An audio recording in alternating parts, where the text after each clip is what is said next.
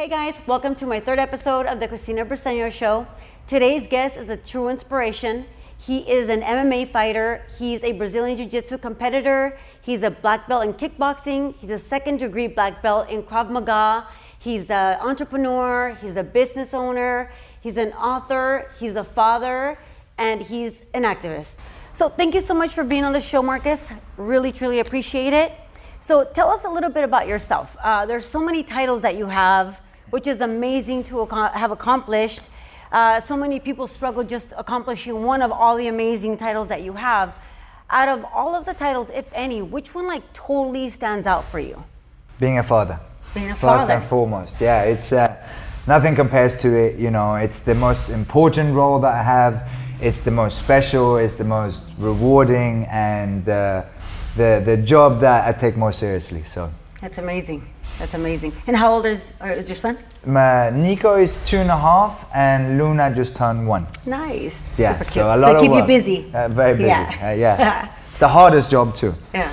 Of course, being a parent, I have three kids. Yes, And I you have teenagers, and yeah, it doesn't get any easier. Great. Enjoy them while they're little. Yeah, right. Yeah. Well, like still cute. Yeah, so I was I was reading your bio and it stayed on there that you you started martial arts at 15 years old. Yes, Okay, so you start at 15 years old. But tell me a little bit before, you know, your younger your younger years like what what type of kid were you? Hmm. were you like an academics kid, a crazy kid? Uh, that's a good question. When I when I was younger, school was very easy for me. okay. So I didn't have to spend a lot of time, you know, studying much. But I was, I was doing well in school. I, I, I like to read a lot, so it came pretty easy. But uh, I had a lot of energy, a lot of energy, and I, you know, we moved around a lot. So a lot of times I was the new kid in school, and, and I had to, I had to. I wasn't bullied, but I was tested a lot, and, and I would stand up for myself, and, and so I would get into some trouble, and um, I loved sports. I had that's always been my thing. I've had so much energy since I was really young. So I played f- football, soccer over here, um, ice hockey. You know, I, I played a ton of different sports: table tennis, tennis, golf. I Nice. skied a lot because I'm from Sweden. That's what we do over there. We ski. Just enjoyed hanging out with my friends and and uh, martial arts was really good for me to find martial arts because I had this uh, amount of energy and, and, and, and a need for, for thrills. I, I, I was, I guess, a, a bit of an adrenaline junkie. So, um, you know, a, a, a martial arts found an outlet for that that many of the other sports couldn't give me. Okay. So I was, I was lucky, in my opinion, today, looking back at it, um, to, to be able to find martial arts and, and find an outlet for all that energy. And how did you get into martial arts? Did, like somebody introduced you to it? Did you Uh, look into it or It's a good question. So at the time, I lived in England, and I lived in Birmingham, which is the equivalent of Detroit over here. I went to school. We lived in a, in, in, a, in a normal area, but I went to school in, in um, at the time Chelmsley Wood, which is where I went to school, was the second roughest part of, of, of England. Okay. Um, I guess the equivalent of Compton or South Central over here. So there was a lot of trouble in school, and I got into martial arts just to learn how to fight better. Okay. Um, and because I would get into to trouble and, and so for all the wrong reasons.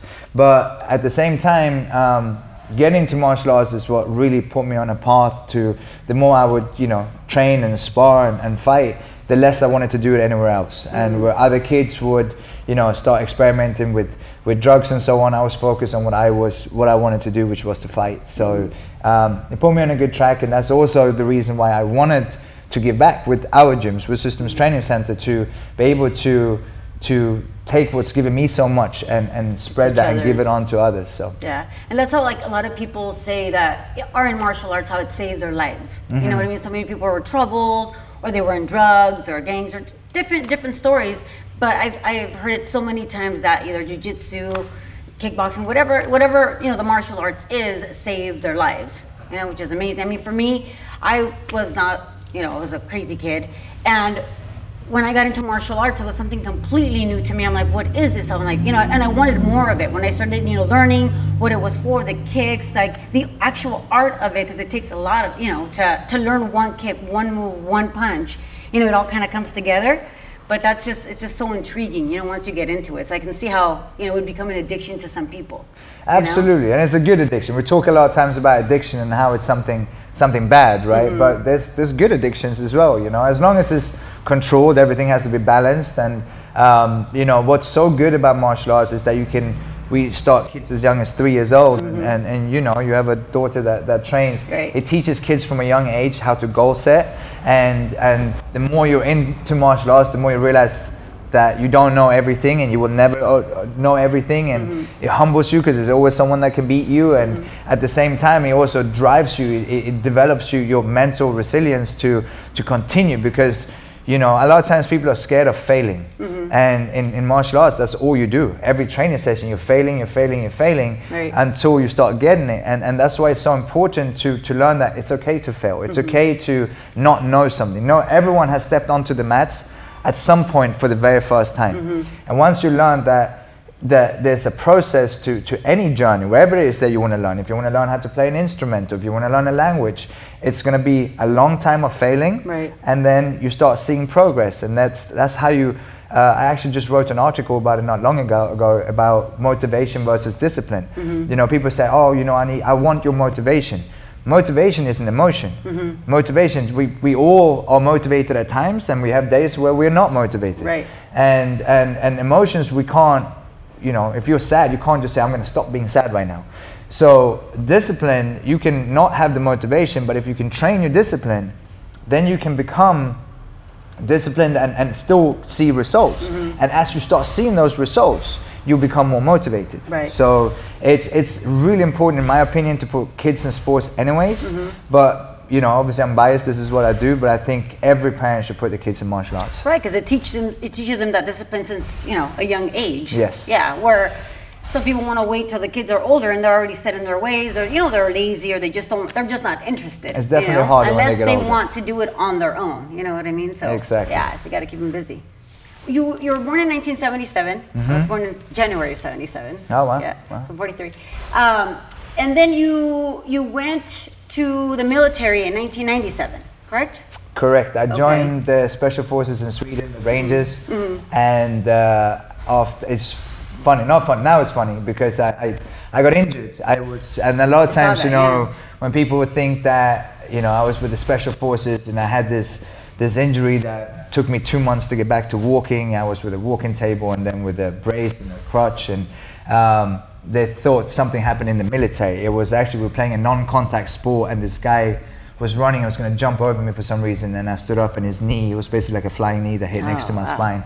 Um, so I had uh, honorary uh, medical uh, leave from, from the military, and uh, and uh, it's you know military is another way of of, of training your discipline, Mm-hmm. right, and finding out what you truly are capable of doing, because they will push you past your limits. Mm-hmm. Right. And I, I love that. You know, I learned so much from it. But at the same time, you're learning to do it for, you know, something that is not nice, which is to learn how to, to kill people, to, and sometimes, you know, military is needed. Um, but it's ultimately not something that every parent would want to put their kids into. Mm-hmm. So our goal with what we do as well is to try to teach people that discipline and that drive and realize what they're capable of without having to send them to war later on. Mm-hmm. So that's the same vision. And is a ranger like is that the, the is it similar to like a SEAL or like can you tell us a little bit about that? Uh, Rangers are special forces. Rangers are army. Navy SEALs is, is Navy, Mm-hmm. right? You have uh, recon in the Marines. So um, in, in, in Sweden, the Rangers we have Green Berets as well, but it's not the same as a Green Beret in America. But Rangers is the Army's special forces. And so after that, I also read that you that you graduated from is it Kent, University of Kent, right? correct? Yeah. And then you were awarded uh, sportman a sportman award in 2000 or 2002. Sportsman of the Year, 2000 when I the year I graduated. Uh, it's the, I won the kickboxing BC uh, British Association of Sports uh, BUSA. That's what it's called, British University Sports Association, which is equivalent of NCAA over here. Mm-hmm. So um, I won the kickboxing nationals and. Nice. Um, and yeah, I was awarded that. It's amazing. Yeah, yeah you, it's awesome. thank you. And then from there, you went on to move to Mexico City. Uh, yeah, Right? just north of Mexico City, Querétaro. So it's about an hour and a half drive from there. Nice. And so, what made you like want to move to Mexico? What was like the opportunity for you to go out Um, there? Because it's like you're coming from Yeah. London, UK to Mexico City, completely different languages, cultures, everything, right? Um, at the time, I was so focused on my fighting career, and all I wanted to do was to improve my hands. So I looked at okay, where's the best place for me to to learn uh, boxing, um, especially my weight category. It was either Cuba or it was Mexico. So I decided to move to Mexico. I didn't speak any any Spanish. I uh, uh, I went down there and, and, and I'm very, very happy that I went there. I lived in Mexico for two years. Nice. Um, I learned a lot what it's like to live, you know, even England, as rough as it could be at times, you know, when you, when you see poverty, you, you don't see that in Europe to the same degree as you can find it in Mexico. You know, to see The kids begging at, at the traffic lights, you know, you don't you don't have that in Europe, and and and and same when it comes to crime rates and, and so on. It's a, it's a different level. So. Uh, I- but at the same time, for, for boxing, at the time I was I was kickboxing. I wanted to improve my hands for kickboxing, and uh, moving to Mexico and, and learning that true Mexican warrior spirit. That was uh, it was a it was a shock. To, I was used to I knew I had power in my hands and, and getting down there and landing some of my hardest strikes and, and the person was just in front of me still going. Um, and I made my pro debut in kickboxing in Mexico City. Nice. And you had a knockout out there, right? You had a I, I had a yeah I had in two years I had ten fights I think I had a few knockouts actually. Nice. So. Nice. Congrats. thank you, thank you. So did you learn Spanish while you were out there? yeah, speak fluent Spanish. ¿Hablas muy bien? Muy bien, Sí. gracias. Sí, con acento de México Ah, también. ¿verdad? Ah, really good. We- I was you. in Mexico City in January. Oh really? Yeah, yeah, I really, really enjoyed it. I loved it. I haven't been back to Mexico City. and I really, really want to go, Yeah, it's a and I have a great lot of friends down there still. And uh, Yeah. yeah. it's a it's a huge city. It's crazy It's a how big huge it is. City and just the culture and the Mm-hmm. food and like the people, everybody. It's just it's amazing. That's Yeah. what I really, really loved about Mexico is to to to you know I'm especially because I was boxing, so I let, met a lot of guys from the boxing gym, and you know when you talk about poverty, it's a different level, and Right. when you would go to the house. The hospitality they would provide, you know, Right. you almost feel bad because you know how hard they have it, and they would offer you food and, and everything, and that's part of, you know, I always get asked about from by people, you know, what's the best country to live in? And every country I've lived in, from Sweden, Germany, France, Mexico, England, here, every country has its pros and its cons. And and the thing that I found in Mexico is that Latin hospitality, mm-hmm. that and and the value of family as well. That I think Americans can learn a lot from. Right. Yeah, I totally agree. Okay, so after Mexico City, you came back to the States. Well, or- I, I kind of did. I, I came to the States. I, I, um, I was going to visit my parents who lived in Detroit at the time and uh, um, met a guy who asked, you know, he heard me speak Spanish and, and Swedish to my parents on the phone and then English to him. And, and he said, How many languages do you speak? And he asked if I had any education. And then he asked if I had any military experience and said, I think there's some, some people that would like to speak to you. And, uh, and then I didn't think any more of it. This is 2001, 2000. Yeah, it was before 9 11. Um, so I gave my parents' house number. And then when I, I had already left, and my mom calls me and she said, Why is the US military calling our house asking for you? And uh, it was uh, recruited. So I actually went back. My social is a military social. I came here to join the Rangers here in the US. And uh, pre 9 11, I got my social. It was a lot easier back then. But then 9 11 happened. I was still ready to, to sign a four year contract. And I flew back to sign. I did all the background and, and all the tests. And um, I was signing a four year contract. And then they asked for my green card number. And I said, Well, I don't have a green card. I never lived in the US. Mm. And they went back to the immigrations and said, Hey, you need a green card number. And they said, Well, don't, we don't do favors for anyone anymore. Uh, they've been scrutinized a lot after 9 11, obviously. Mm. So I was there for three weeks and they were going back and forth. And I said, Obviously, I, I can't just sit around and wait. So I went back to Sweden. But I wanted to move to the United States. Mm. So I actually Googled sports management and I wanted to do a master's. And I wanted to be somewhere where there was warm, where there were beaches, and where I can continue fighting my fight career. And it was either Florida, it was uh, Florida Atlantic University, or it was coming to LA, Cal State Long Beach, and which is where I ended up doing my uh, master's in sports management. nice, nice. Yeah, our daughter just got accepted to Cal State Long Beach. It's a great school. Yeah, it's a, great, school. Yeah, that's what I hear. So, yeah, Yes. Long Beach is a great city. We, we live in Long Beach, so. I It's nice love- now. When I moved Yeah. here, it wasn't as nice. No. 2003, 2004 Oh wasn't no, as good. yeah, yeah, There's some sketchy neighborhoods for sure, but now it's uh, just you get a little bit of everything. You get patches, you know, Mm-hmm. good area, bad area, but just the culture, of the people. I love Long Beach. It's a great, It's great really city. nice. I like Yeah. the downtown Long Beach, and you got the, you know, They've got the Belmont Shore. Yes, Then you been like Bixby running. You have all yeah. the aquarium. We're taking the kids yeah, there. So very cool. yeah. Very cool. Great city.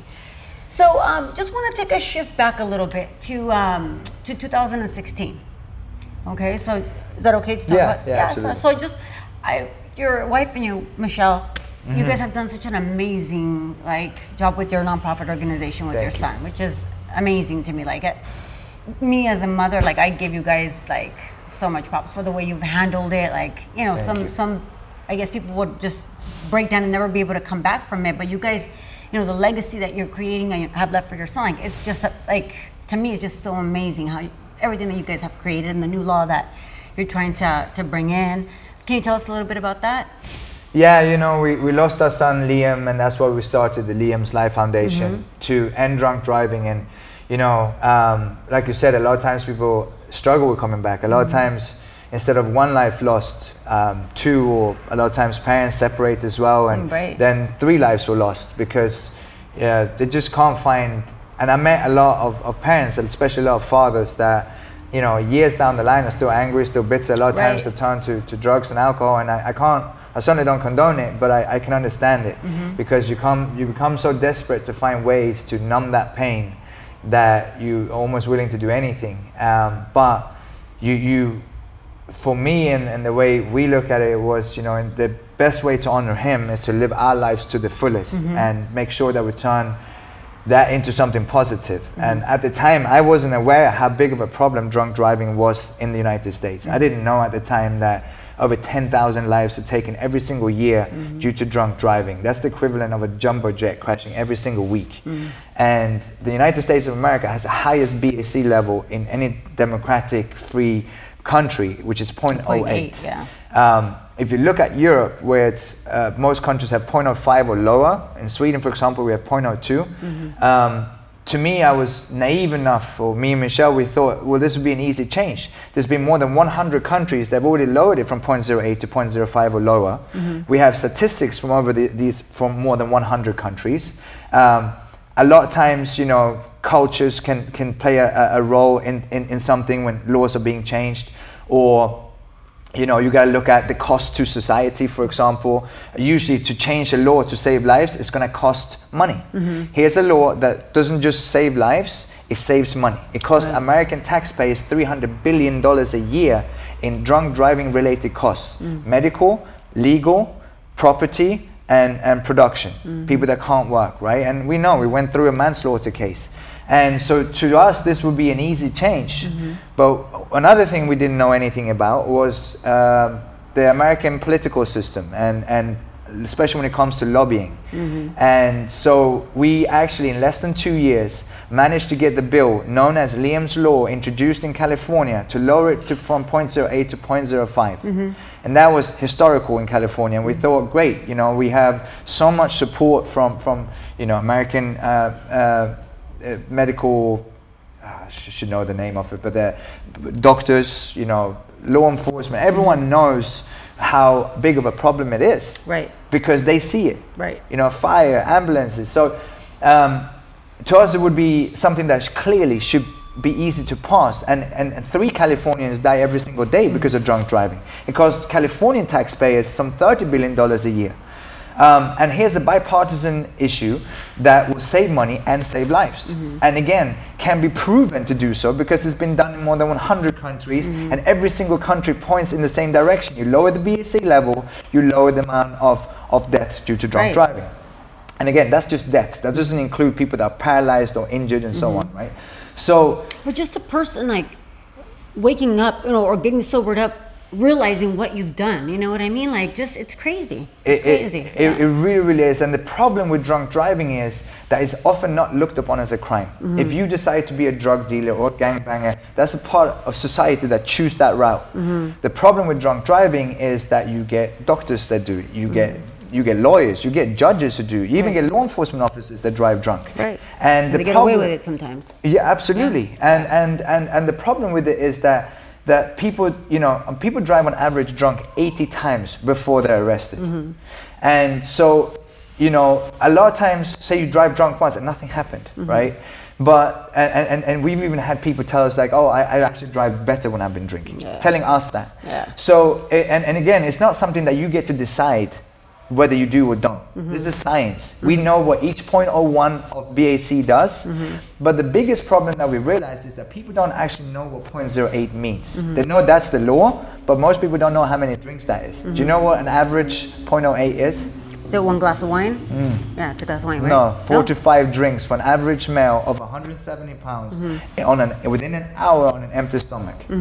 At 0.08, you're not slightly uh, buzzed. At 0.08, you're drunk. Mm-hmm. In my opinion, in today's society, you don't have a reason to why you should be allowed to drive. You've never had, Mm-hmm. but now you don't have an excuse what, whatsoever because of Uber and Lyft and so Well, on. I was gonna say, yeah, you can afford yeah. a drink at a bar, you can Right. afford an Uber or Lyft. Right, 20 buck ride. You know what I mean? Then you don't have to worry about parking and you can drink as much as you want. But it's amazing how many people will still get in their car, still drive, you know, just because they don't want to spend the money, but they want to spend the money on a drink.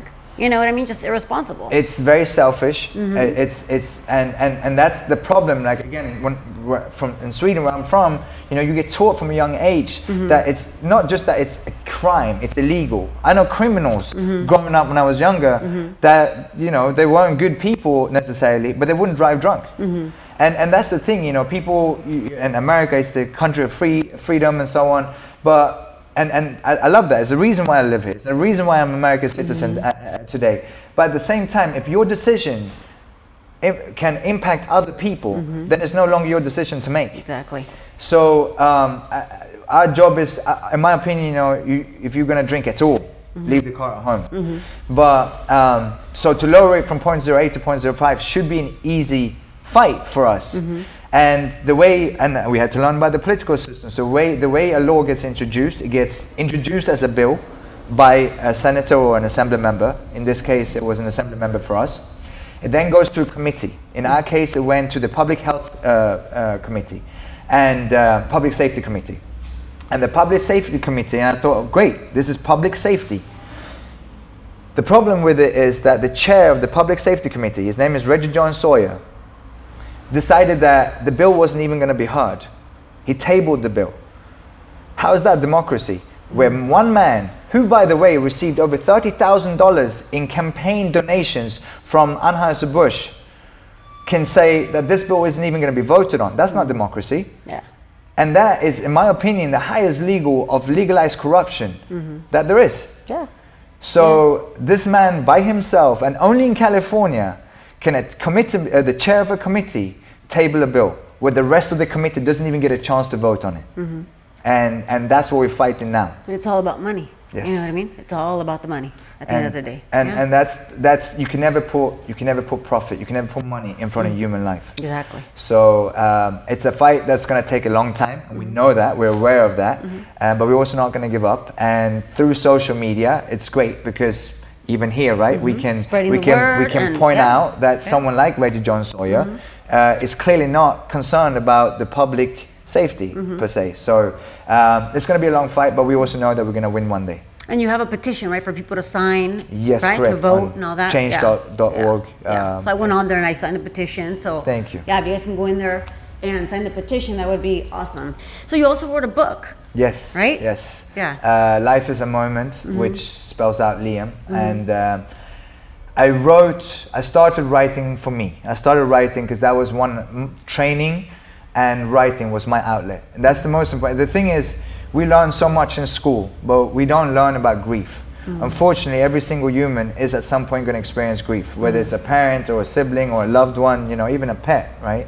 um, and especially men, you know, we don't learn. It's a lot of times it's looked at upon as a as a weakness to, to display emotions and so on. So, I figured if I can write this book and if it can help someone else in their grief work, then um, you know the stigma of being a fighter and being tough and macho. If I can if I can open up and talk about my emotions and my thoughts and what I had to go through, then hopefully it can help someone else as, uh, at some point, and as well obviously as as get them not to drink and drive. Exactly, and it, and it was uh, Amazon bestseller, right? So Yes, that's right. Even if you touch one person, you know, you can't guarantee it's going to be, you know, hundreds of people, whatever. But if that's just that one person that you're able to help, you know, and then and then it goes on and on and on down the line. So that's amazing. Thank That's you, and, amazing. and that was that was the goal of the book. If I can help one person, and I've had so many people that have written to me, both because it was translated into Swedish as well, um, both from the Swedish audience and, and, and, and people that read in English that have said that it's helped them. So um, you know that was that was the purpose of it, and that's Liam that's being healing, able that's to healing for you also. I, I can imagine, right? Like Absolutely, You're, when You're absolutely. helping somebody else heal with their grief, and it's also like healing Yeah. yourself as well. So and knowing that you know Liam's passing is helping saving lives Mm-hmm. uh, and and improving lives as, as as we move on. Mhm, that's amazing. Thank you. Thank you so much for sharing that. Thank you. Yeah. So I just want to ask another question. Is uh, you've been you've been in mixed martial arts for 20 years, if not Mm-hmm. more, right? I've been, yeah, I've been in martial arts for, yeah, yeah, more. Mixed martial arts, even when I moved here, when I moved here was to box and kickbox. But, and, and UFC had started, you know, it'd been around for six, eight years, something like that. And um even when I started boxing, was to improve my hands. But then I fell in love with boxing. So then I, one week I would do a kickboxing fight, and a few weeks later I'd do a boxing fight. Um, and when MMA came about, I wasn't that interested in the ground stuff. It actually took me a couple of years to fall in love with jiu-jitsu. But one day it was a gentleman named Van der Braga who was uh, going to fight in, Uf- in the UFC later on, but he was fighting uh, the late Joe Camacho, and he was a known striker. And he said, "Hey, can you teach me striking?" And I'll teach you some jiu-jitsu. And I said, you know, I'll teach you boxing and kickboxing, but I don't want to learn any of that ground stuff. And then one day he said after training, he's like, let's just roll a little bit. And he tapped me out without using his hands, just using his legs. Oh wow. And then I was very intrigued and I started training and, and I realized, you know, especially at the time, there was very few people that I would, wouldn't be willing to stand up with and strike with. And I figured if I can just learn some of that ground stuff, I can, I can fight MMA. And then um, I fell in love with MMA and then I fell in love with Jiu-Jitsu. So uh, I just, I just love combat. I love all of it. You know, I hate, it's almost like with religion, you know, you have a Christian person and they hate Muslims and Muslims hate Jews. And, and in the end of the day, you know, it's like you're praying to the Same- same God. same thing. Yeah, So, same and it's thing. the same with martial arts. You know, martial arts is supposed to, to do the opposite. It's supposed to break down barriers, to show that, you know, it doesn't matter what ethnicity you are, what culture you belong to, what religion you practice. Mm-hmm. But unfortunately, you get that in martial arts as well. Jiu-jitsu is the only way, or boxing is the only Mm-hmm. way. And I just, I love all combat. And in the end of the day, it's never the martial art in, the, in itself, it's the martial artist and whoever can uh, enforce what they're trying to do to their opponent. So. Right. And you being like a true martial artist, so so many true martial artists, there, there's so many people out there too that are kind of like, like fake it. You know what I mean? Like I'm, they, they put labels like I, you know, I, I'm, I don't know, I'm in jujitsu just for a little while, just to say, you know, or they're doing kickboxing or they're doing that, but they're not really like practicing for the love of it. You know what I'm saying? Like you just, I, I see that I, there's a lot of different places that I've been, that, that I've trained at, where it's just kind of like in and out. You know what I mean? Like it's just kind of like a like a trend type of thing. You know, and you've like stuck, like you're in love with the thought of the mixed martial art. Like, what has kept you going? Just like the, the fact that you're teaching people, or like that, just because you're super like disciplined with, you know, your martial arts At this point, it's a lifestyle. Okay. I need this. It was part of my grief work was to do martial arts, and it's given me so much. You know, as far as as mental uh, resilience and, and fortitude as well, and and and the discipline and, and so on. So. Um, you know, and, and like and a- any aspect of life, you know, you get you get rotten apples, right? And and uh, a lot of times what that comes down to, unfortunately, is ego. So you get someone Yeah. who maybe wasn't that secure in themselves when they got into martial arts and then they get the black belt and then there's another martial art that they're not good at Mm-hmm. and the thought for them to have to start over as a white belt is is the biggest fear to look silly right? Mm-hmm. Right. to not be good at it Because you're already so. yeah, but I, I, I love I love the process of learning. Mm-hmm. I love to to have someone come in that can teach me something Mm-hmm. who might be a lower belt and that shows something that I never seen before. Mm-hmm. I didn't know. You can learn from anyone and everyone. And there's certain martial arts that we know today that are not very effective in a, in a street situation. Mm-hmm. But that's not to say that there's nothing in that martial art that can't benefit you in whatever martial art you're doing. So Mm-hmm. Right. if you're a true martial artist, you should look to constantly improve and Mm-hmm. start, constantly become better. And uh, uh, like I said, this is obviously lifestyle at this point. This is what we do. Uh, but it's also, and again, I'm a bit biased because this is what I do. But at the same time, I know how much is given me. I know how much is given a lot of my friends and people that I've trained. And you know, from a kid that's been bullied to to a woman that's been in a in a domestic violence relationship or maybe been sexually attacked, and to be able to be empowered and come back to society again, and to find the strength and say never again. Mm-hmm. You know, that's that's. Uh, It's amazing. That's yeah, and, and that's something that, that I wish that everyone could actually learn. Because some women that have been, you know, uh, victims of, you know, uh, violence or rape or whatever the case may be, they can crumble or they can come in, step on the mat, and like you said, you know, they might not know anything. They might not even know what they're stepping into. Because when I started uh, martial arts, I had no idea. I had no idea when I stepped on the mat, like, what in the world is this? But it's empowered me so much to even be doing this interview with you because it's it's so. Um, it just makes me it's, it's nerve wracking for me, but I'm you know it's a it's a But you're fear doing that it. yeah, but I want to overcome. You know what I'm saying? So That's it's, good. So it's kind of you know so I'm- I I want to interview different people with just so many different like um, just different walks of life. You know what I mean? So it's just not just to one, but but this is you know I love I love martial arts. It's an amazing sport. You know I love. One other thing that I wanted to point out is like some people are like uh, you mentioned earlier that you weren't ready for your for your brown belt and they wanted to give it to your uh, purple belt for so long and some people just worry about like I, I need to get to the next level to the next level and I need to be a blue belt or a purple belt or they feel like you know they're diminished if they're not you know they're at a certain time or whatever but to me sometimes like it doesn't I mean it does matter, yes, because you're going up in levels of your training.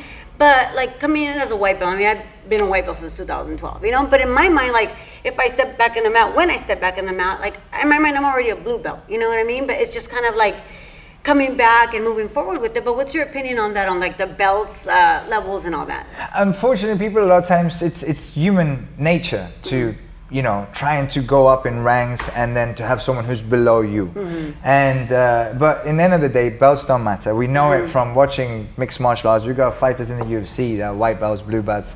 In the end of the day, a belt doesn't matter. What a belt is supposed to do is just for the individual who reaches that belt to feel accomplished, that mm-hmm. you've you've reached something, right? That that's that's it. You know, as far as that, you know, and, and there's certain routines. You know, when you come on the mat, you've earned certain amount of respect when you've been on the mat for a long time. But it, it just because you're a, a black belt doesn't mean that you can treat a white belt any different as far as respect as, as, as another black belt. You know, that's again, that's that's not the martial art in itself, and that's not what martial art should be about.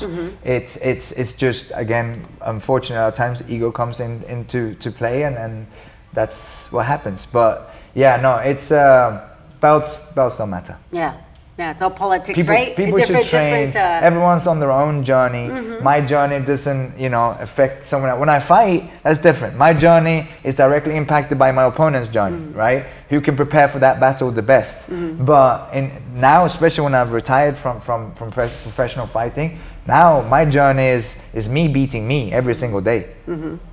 It's against you. Yeah, it's you against you every Yeah. day. yeah. that's awesome. Awesome. Well, I just want to thank you so much for this interview. Really means a lot that you know you took me on. Of course. And you're a true inspiration. You're a true fighter in life and martial arts and everything that you do. And keep on fighting for Liam. That's amazing. And you know, I'll put it out there for people to sign the petition for you and Michelle and Liam, of course. And again, thank you so much. And I'm truly blessed to have been able to do this interview with you. Thank you. Thank you.